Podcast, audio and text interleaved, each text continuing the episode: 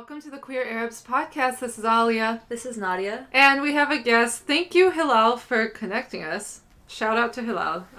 So can you introduce yourself? Sure. Tell the listeners like what you do, what you're up to. Sure. Hi, my name is Mike Mosallam. I'm a writer, director, producer here in Los Angeles.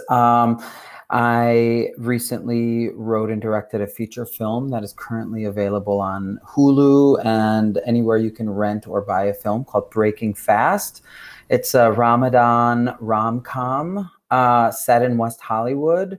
And it's a fun homage to, you know, family and every kind of structure and love and, you know, seeing ourselves reflected back on the screen. Ramadan rom-com. I love that description. I was trying to make a pun like Ramadan-com. Yeah. Ramadan-com. Yeah. One of our producers came up with it and it sort of became our little tagline because I think it like easily encapsulates like some of the nuance of the film while also just really not trying to make this film out to be some, you know, I think so often we talk about queer Muslim stories and they are shrouded in shame or secrecy or, you know, have a tragic ending. And, you know, and this one is just it's a feel good, you know, heart forward, good time. And we wanted that to sort of come across right away. I thought it was a really fun film, even though it touches on some really deep issues and deep emotions, but it still is like it's just, watching it is fun. It's not like a tragic, it's not this like really tragic and like energy sucking experience. Not to discount. Not to discount tragedy, but this wasn't it. But sometimes you just need that. Yeah. Yeah, I think we as Arabs are fun. We are a fun group of human beings that know how to have a good time. And I think that in the way in which we have been represented in the mainstream, that kind of gets lost. And I think for me, you know, so much of the Western imagery of Arabs is pretty unnuanced. It's pretty sort of one-dimensional.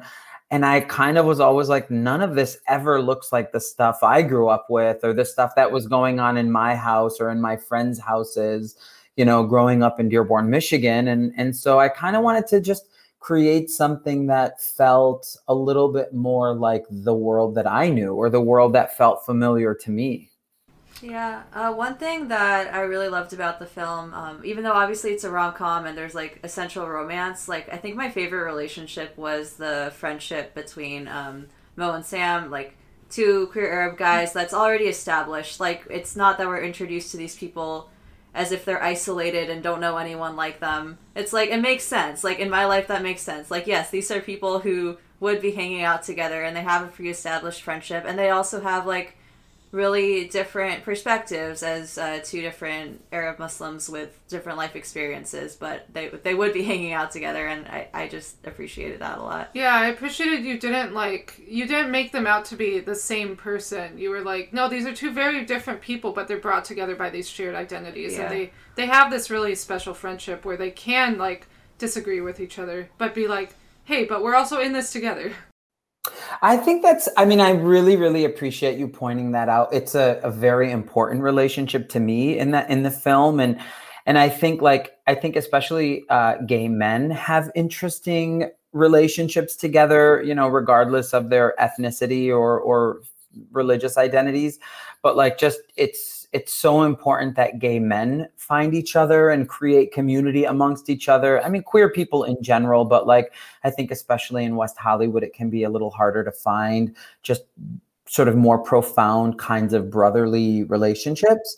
And then I also think like as Arabs, I mean, especially for me, like my Arab male friends, queer or otherwise, are deep brothers. Like they are, they can say things that no one else can.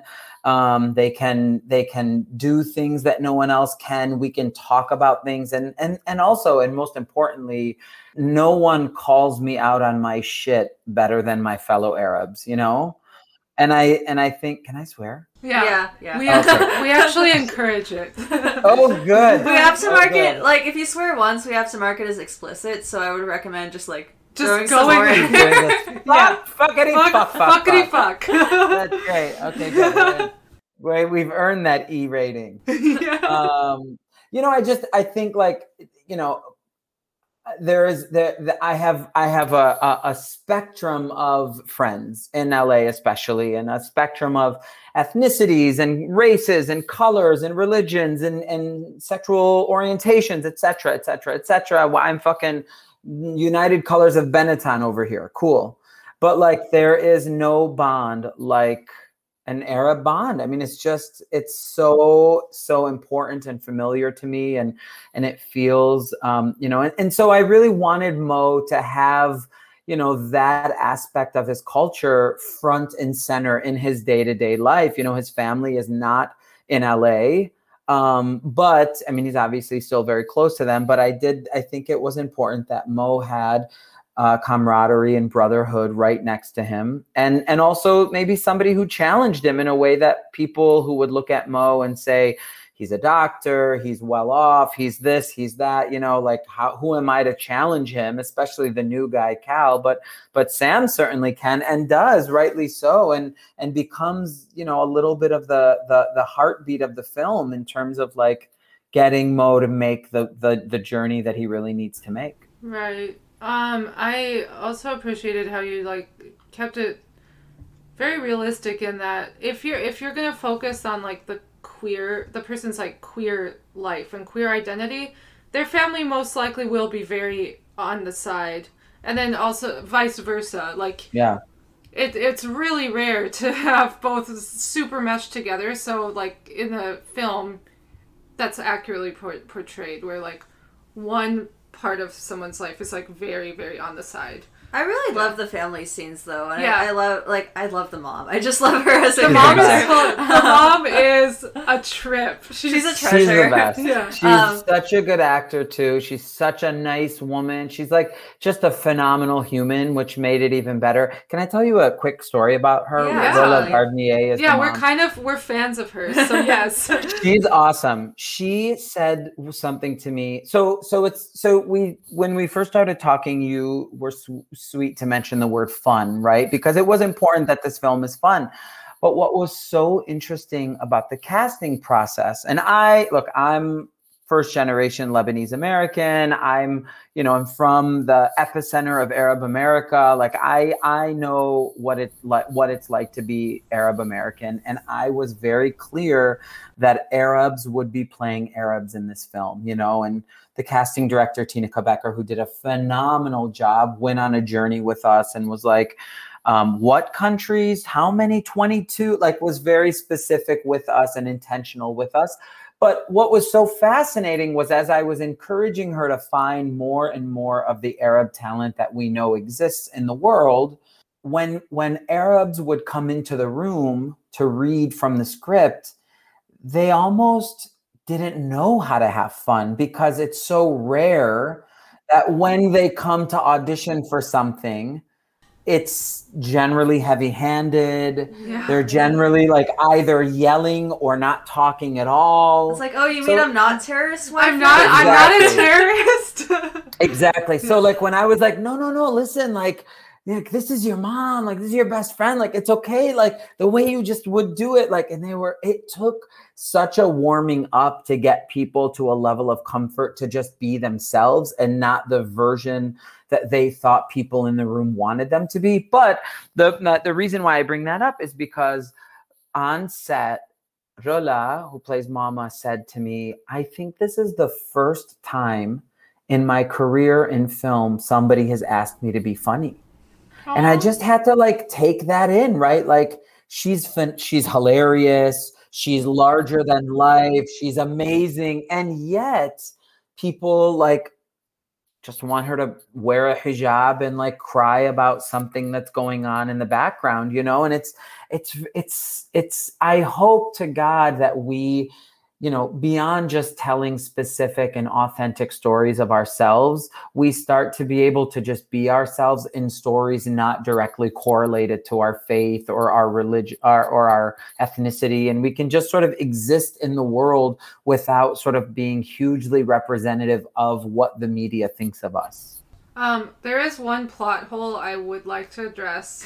What happened? So at the beginning we see... There's like these beautiful knife pics. And I'm like... And then... Where'd it go? Then we're like, where did it go? Because we loved it. And we're like, did someone at least get to eat it? Did someone enjoy it? So, can you please just like assure us that it went to the right person and that person enjoyed it?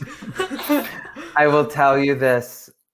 Fear not, the kanafe got eaten. Okay. Every Good. Last bite. Okay. I'm very relieved. Because we were like salivating at that. And then we were like, wait, who got to eat it? Because we wanted. Did the breakup ruin the kanafe? Yes, that was. And it did, but it went eaten. Listen, the father and the uncle were oblivious. They were eating everything. It's fine. I'm sorry for us that we didn't get it, but I'm also glad. I'm happy that somebody else got to. Well, here's the deal. When you come to LA, I'm gonna take you to that spot, and we're all gonna have some together. Okay, oh my God, please. Oh my God. Okay, we're going. Yes. Amazing. Cool. Do you want to talk about? Do you want to just like rewind all the way, talk about growing up in Dearborn, and then how being an artist came into the picture? Yes, remember when you said, is there anything we shouldn't talk about? I should have, I'm so bad at like talking about myself in this way, but sure. If you get bored, just tell me. No, this is, we probably won't, but we probably won't. And also this is a podcast. We like to talk. Okay. Good. I was born and raised in Dearborn, Michigan. I went to school, and I can assure you that probably until 11th grade, I thought I was going to be a doctor. I thought I was going to fulfill. So my siblings' names, all my siblings have Arabic names and then English equivalent middle names.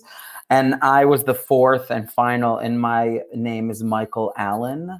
So I didn't get that nomenclature because my mom, God rest her soul, was convinced that Michael Allen Mosallam just sounds like the perfect name for a doctor, and that I was going to be a doctor. And I really thought I was too. I was I was really into it. And then in eighth grade, we moved from the east side of Dearborn to the west side of Dearborn. So basically from the very Arab side to the more mixed white side. And which meant that in eighth grade, all of my friends went to one high school, and then I went to the less Arab high school at the time. And my guidance counselor was like, you need an extra credit. You need an elective. I think you should take choir. And I was like, oh, choir. But like, whatever, I took choir. And then this really, really cute girl named Brie Rafferty was like, hey, I'm going to audition for the school musical, Bye Bye Birdie. Do you want to be in it? And I had no idea what that meant, but it meant being close to Brie Rafferty. So I said, sure. And then I did that. And I did that. And we had this local paper that reviewed high school plays, like we were all up for Tony Awards. And I had like this bit part, and the reviewer like mentioned me as like somebody who was really hamming it up on stage. And I was like, oh, my new life. This is it for me. And so I like got the bug. And then my theater director in high school, listen, my parents are incredible and are super supportive, but like trying to get them to understand like what school plays are, what showing up to rehearsal means, what, like cast parties are. I mean, it's a whole sort of world that is super, super foreign and alien to them. So like my theater director, who was from a very Italian American family, sort of understood that my parents, while supportive, just didn't really have the way, like the understanding of like what it meant to sort of support their kid in the theater program. So he would like pick me up for rehearsal, drop me back off at home at night after like long texts, and just became such a massive mentor and a huge part of my life, and is still very important to me. And he said, hey, you know, you should consider auditioning for musical theater programs, to which I was like, what the freak is that? And he, you know, encouraged me to audition at the University of Michigan, which unbeknownst to me at the time had the #1 program in the country. And they only accepted 10 men a year, and I got in.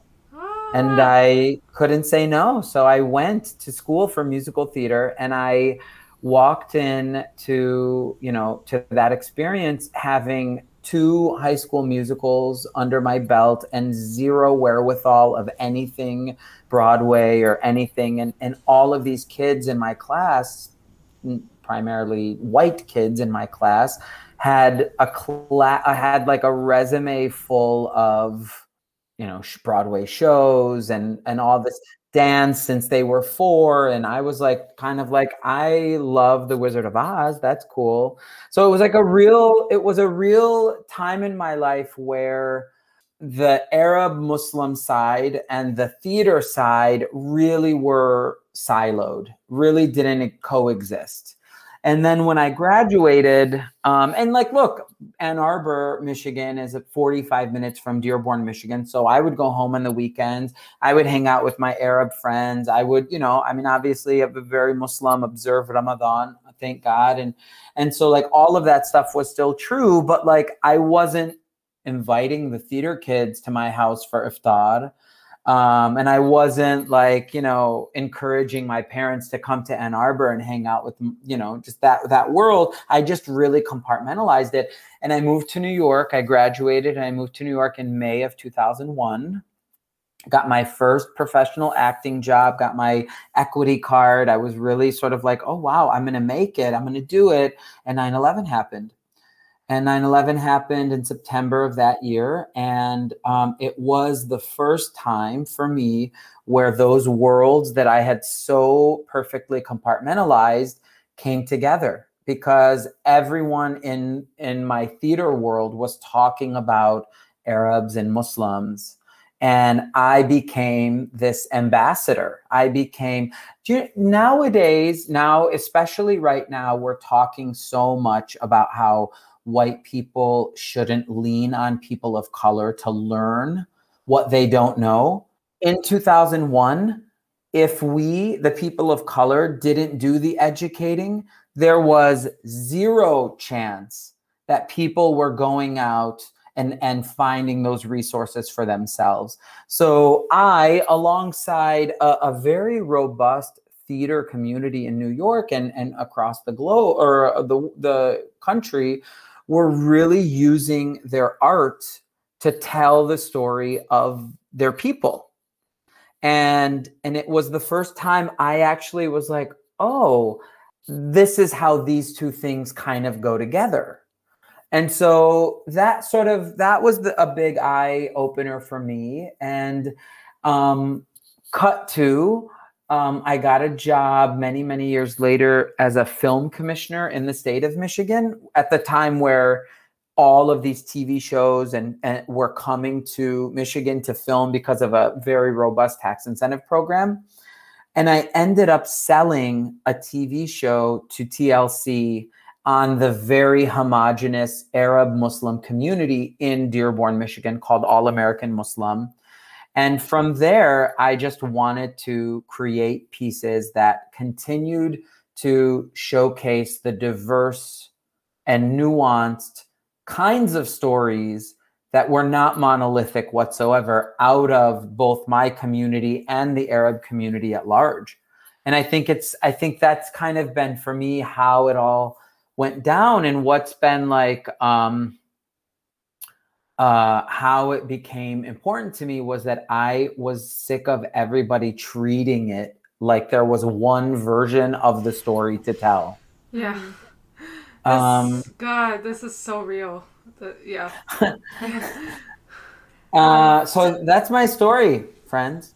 I love it. That reminds me of like a past guest we had. He's an author, Danny Ramadan, and he wrote a novel about a Syrian refugee, and he's writing another novel about a Syrian refugee, and people are already like, You already wrote it. It's a different person. It's a different human being. Like, there's no one story. So people always react like that. They're just like, oh, but you already filled that niche. You're like, with one person? You filled an entire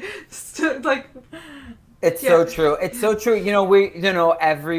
I worked on Ramy season 2. Rami Youssef is a good friend of mine. Oh. Ramy is killing it. He's doing amazing, amazing, groundbreaking work. And I'm sort of in this circle of content creators that all have Arab-based TV pitches out, right? And everyone's like, oh my God, is this going to be like Ramy? Well, there's already a Ramy. It exists. And I'm thinking to myself, why is there only one? Yeah, exactly. I know how many Muslims there are in the world. I actually don't know how many Arabs there are, but it's crazy that like we view the one thing on TV as the representative of the whole. And I don't know if you guys feel this way, but I think that's why when something comes out that is Arab-centric, we as Arabs are like, no, that's not us. That's not us. Like, we're so quick to if it doesn't exactly fit the mold, we're so quick to dismiss it. Whereas if there was like 100 Ramys or versions of Ramy, we would most likely be like, I'm more Ramy 3.0, but this guy I know is definitely Ramy 2.0. And, whereas... if we turn on the TV now, we're like, oh yeah, I'm not like this white guy. I'm like that white. I mean, we don't say that with anyone else, right? But people of color, there only can be so many before we, anyway. Exactly. Yeah, I feel that. Like, I personally really liked Ramy, but I know like some people were critical of it in a way that I think, it's cool to be critical of anything you want to be, because think for yourself. But like critical of in a way that I don't necessarily think would be happening if we weren't like leaning on this as the only option. If it was just a show instead of the show. And I think 100%. Everyone who's been working on it has, what I've appreciated is really like resisted that respectability politics or representation politics, and has been very clear like, no, we're not showing like model citizens. We're just showing people, and if you're not like these people, that's fine. Which I appreciate. It's the story of the world through the lens of a straight Muslim American Egyptian first generation millennial dude, like, and that's the show, right? That's exactly the show. And there are a few of those identifiers that resonate with me, and a few where I'm like, this makes no sense to me, but like, again, people would watch Breaking Fast and say like, well, you can't be queer and Muslim. Yeah. And I would, and I would say, cool, but I am. So, your theory no longer exists. Yeah, you're like, plenty of people are. Like, it doesn't matter if you like it or not. Yeah, it's just like, exactly true. Yeah. Like, we have living proof that it is possible. So you're still going to argue that. Correct. Yeah. It's totally. Somebody, I do not read comments. My producers are like, good. Don't do it. Especially when the trailer first came out before anyone had seen the film, and like the comments, whatever. But somebody wrote, and they talk about like self-hating. Somebody wrote, I'd rather a movie about terrorists than about gay Muslims. And I think, and I That's say there so is so, sad. It's That's so sad, but I would say there's plenty of movies about terror. Yeah, go watch one. Pick, go ahead, go take your pick. And this one will be for those who are like interested in a different story. God, that says so much, that one comment. Yeah. I know. Like you said, self-hate. We got a lot of self-loathing going on. Yeah. That's why I often say like, there's nothing you can say or do to me that I haven't done to myself. Yes. Yes. 100%. Nothing you say will be new because I've done it to myself already. Yes. 100%. Yeah. I guess I'm curious regarding Playing Terrorist number 4. during the time where you were you working mostly as an actor before you kind of moved over to the production end? Yes. And what was your experience with casting? Were you playing terrorist number 4? What were you fighting? Doing? Yeah, I mean, I think especially like immediately post 9/11, I think that the Arab theatrical community like basically forked in the road, and half were like, not doing it, never doing it. Mm-hmm. And the other half were like, look it, I'm going to do it until I make my own name. And then I'm going to do the stories that I want to do. And I understand both perspectives, but I was not interested in playing into the stereotypes. Yeah. And I have no judgment around it. And I know people who actually did what they said. They played them until they could tell the stories they wanted to tell. And that's great. But also, I mean, in reality, it would have been so foreign to me to try to like be that kind of Arab. Like it would have, I would have needed much more than my musical theater acting training to be able to like pull myself into that place. Like it just, like it wasn't going to happen. So much so that I think one of the only times I ever. I didn't. I played the son of a terrorist, but the son of a terrorist was like singing George Michael all the time. Like he was like definitely, and he ended up falling in love with the president of the United States, and they had a love affair. Anyway, but like again, that I was like, oh, okay, I can like totally humanize this, but like. I was never the guy who was going to be like super imposing and scary and yelling. And if I started yelling Allahu Akbar, people would have been like, oh, hey, Mike. How are ya? Like people like it was back at you. Yeah. Totally. One time, you just reminded me, one time I lived in Boston, very white town. I don't know if either of you have ever lived in Boston. It's a very white. Seen it. See, it was enough to know. Super white. Yeah. And I was all by myself. I was just about to start a master's program, and I was walking down the street, and this fucking white guy was like, "Hey, see you next Tuesday," and I didn't know what it meant. So I was like, oh, cool, where's the party? And they were like so uninterested in me whatsoever. They just flicked me off. But that's the kind of stuff that I mean. Like I'm never going to be the super imposing scary guy. Wait, I want to talk about you. Are we allowed to talk about you? Sure, yeah.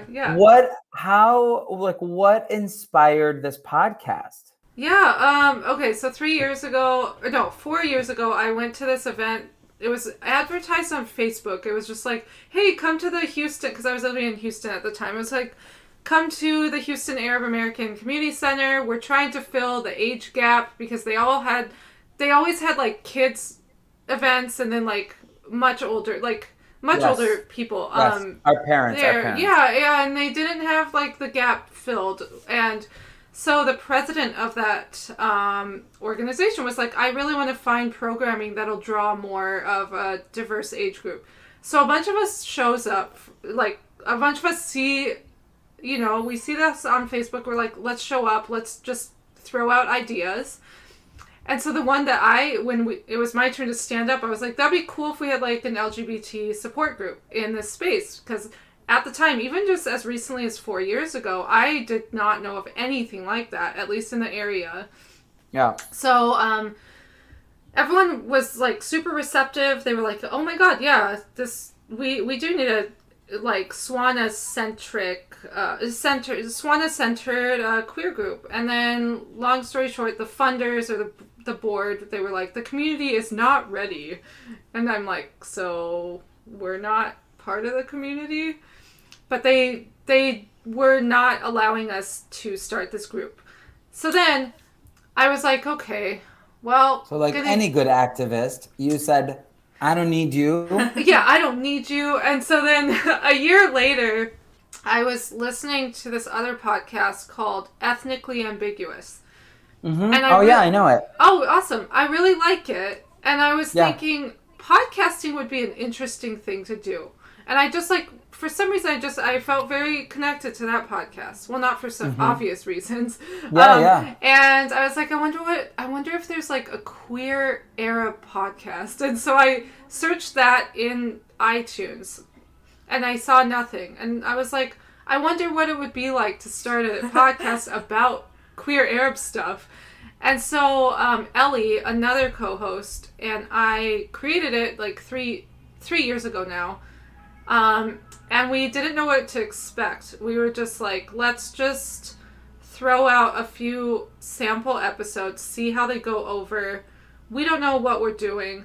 And so we just kind of talked about, like, our upbringings, whatever. All the like, foundational intro stuff for those three episodes. Put them out. We got some good feedback. We had, like, several people start following our social media, and we were like, okay, let's keep going with it. And then, I love this. Yeah, and then we were like, let's start putting out feelers and see if anyone wants to come on as a guest.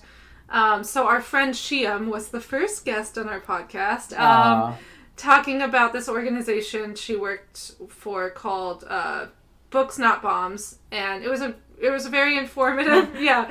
A Syrian-American activist. She's great. And we were like, we really liked that format. We were like, we should have more guests. This is cool because we don't just want to hear ourselves. And then, so most episodes since then have had guests. And Nadia, like, a year and a half in or so, we were like, hey, do you want to, like, co-host some dance-specific episodes, because Nadia's a dancer, so we're like some guests who are dance. Kind of, I'm a little all over the place. I'd say I'm primarily a contemporary dancer professionally, but we'll also kind of do a little bit of whatever. Yeah. When are you going to get Sonia Taya on?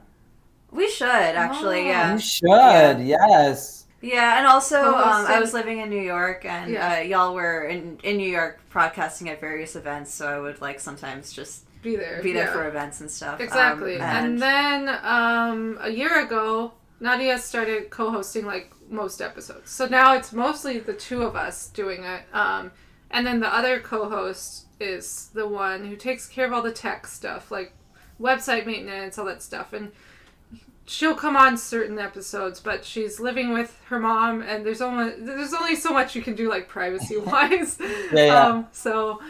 Yeah, so that's awesome. Kind of how it's developed, why it even started. It was very just, like, guessing along the way, like, figuring things out, and not really knowing what it would turn into.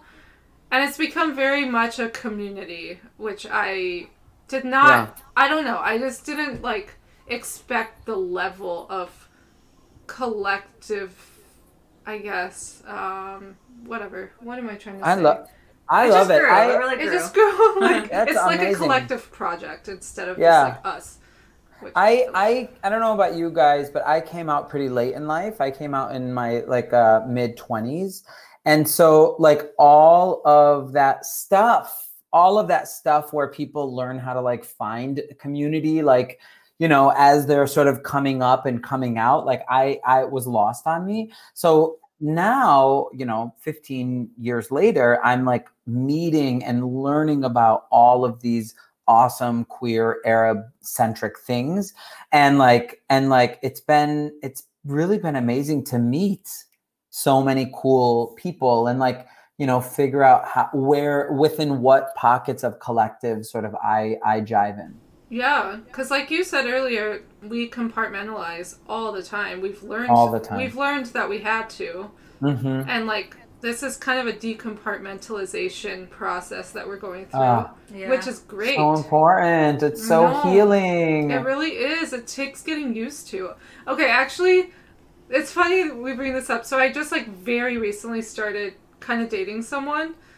Yes. And I've been finding it so hard even to communicate like multiple parts of myself because I'm just so wired to like only share a very specific like category of stuff about me, and I'm still thrown off guard where I'm like, wait, I don't necessarily have to, like, separate out. Sometimes feel like I'm doing something wrong if I talk about just, for instance, like, this kind of community work with someone who's not directly in it, even though if there's no reason to.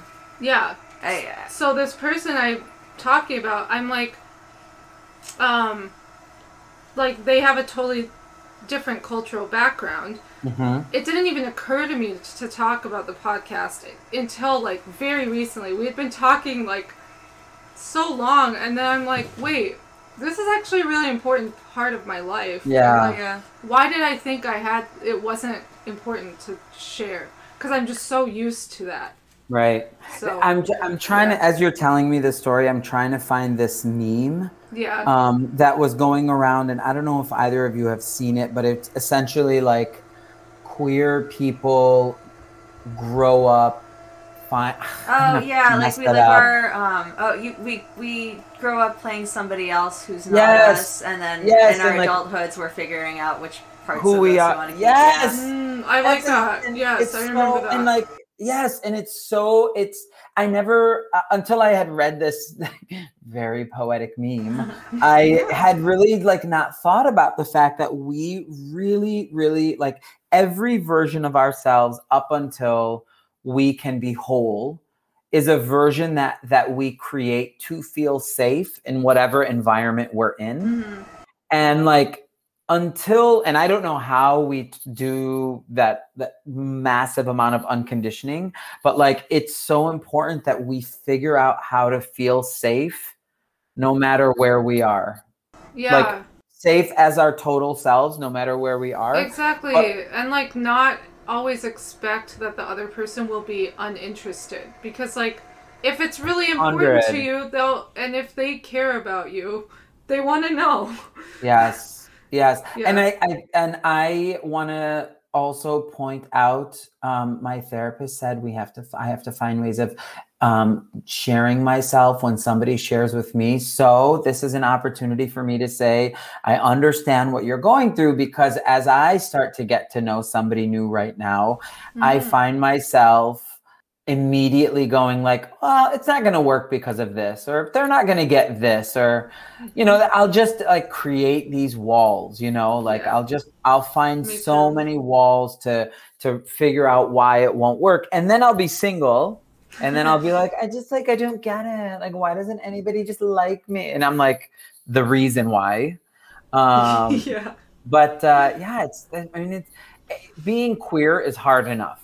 Right. Life is hard. Being queer is hard. When you layer on other things like potentially our Arabness or our faith or whatever, I mean, it just makes it exponentially more hard. Yeah. Because like, I have so many people who have been like really uninterested, or like, that's weird. That seems really niche. Who would be interested in a podcast about queer Arabs? Right. You know, that kind of thing. Yeah. Yeah, totally. But that doesn't mean that everyone thinks that way. Right. And I don't know about you. I don't know about you both, but like, for me, I feel like we all do so much work on ourselves in our own way. And I was like so proud of myself, you know, early on I read The Velvet Rage, and I wasn't going to sort of, you know, hold the shame that so many gay men hold or queer people hold. And I'm now like, you know, I'm 41 and I'm realizing, shit, I have so much more shame than I ever thought I was holding on to. And it's like manifesting in such weird ways that I never even thought of. And it's really, it's like so important to like check my own internalized homophobia that I wasn't even conscious of. Yeah. Yeah. I find, I have a lot of, what can I say? I feel kind of similarly, like sometimes people wouldn't necessarily think that I have a lot of shame. I can seem pretty shameless, but I think I have a lot of internalized queer phobia centered around the idea of like how big of a part of my identity that is. I'm not one of those people who their whole personality, and I say this with quotation marks in it because I don't really believe this is a thing we're supposed to judge about each other, but quote unquote, I'm not one of those queer people who makes that their whole identity, where like So what if someone did? Like, that's fine. Yeah. It's something and, like, we, like, struggle, we, like, the world tells us not to do. If you do that, that's fine. Yeah. It's unbelievably true. Like, it's so often that we'll hear or feel people say, like, oh, I'm gay, but I'm not that kind of gay. Right. You know, like and I think we're so fixated on, and I say we because I need to feel community in this because it's really like, it's me, but like we are so fixated on controlling the narrative that we, you know, we need people to know that we are this way and not this stereotype or whatever, you know, but like, even if we were, who fucking cares? Yeah, exactly. We are who we are, you know? I'm going to bring up another meme that's like, it's okay if like one of your main personality traits is being gay. Some people make their main personality trait liking a sports team of a sport they don't even play. 100 mother %. Yes, that's so true. That is so true. Yeah. Like I just read this amazing thing. Do you know who, shoot, it's right here. Just give me 30 seconds. Hold on. Oh, such quality airtime right now. No, you're good. It's worth it. Do you know who, Mashuk Mushtaq Deen is? Doesn't yes, okay. He was in Criminal Queerness Festival last year.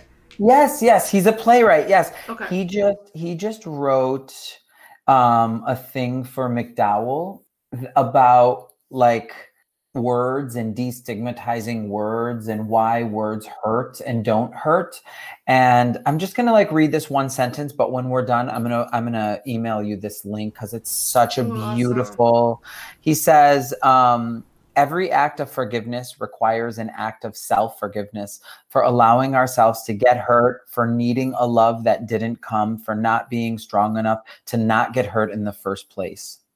And he just talks about how, you know, when somebody calls us words like the F word, we are not hurt by that word. We're hurt by the intention of it. And we're hurt by how we think that's a negative reflection on us. But if we said, but that word is good. Exactly. Or that word is beautiful. Being called it, regardless of intention, wouldn't have that effect, or that effect. I'll make sure to get this, but it was just a beautiful essay that he wrote. Gorgeous. Yeah. Wow. Yeah, that hit.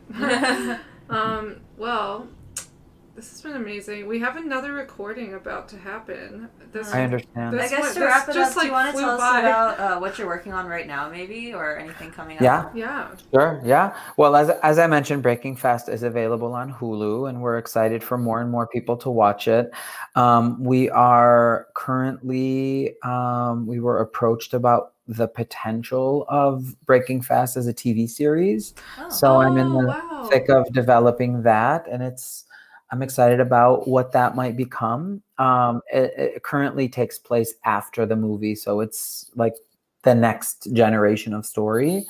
And then I just finished a script that I'm hoping I get to make in the coming year about an 8th grade chubby Muslim little boy who has to get healthy to pass a physical fitness test, and he enlists the help of his very uninterested brother to help him get fit. And it's a brother. It's like American Pie meets The Sandlot. It's very like irreverent sex humor through the eyes of this chubby Muslim boy who's like, I don't know if this is right, but it's pretty charming and sweet. Sounds really cute.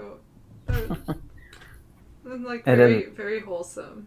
He like, you know, he gets up to pray and he's cleaning himself up to pray, and some girl throws up on his foot because she's drunk and passed out in the toilet. So it's like stuff like that. It's like not, you know, it's very sweet, but also like very college humor. Messy college humor. Yeah, I like that.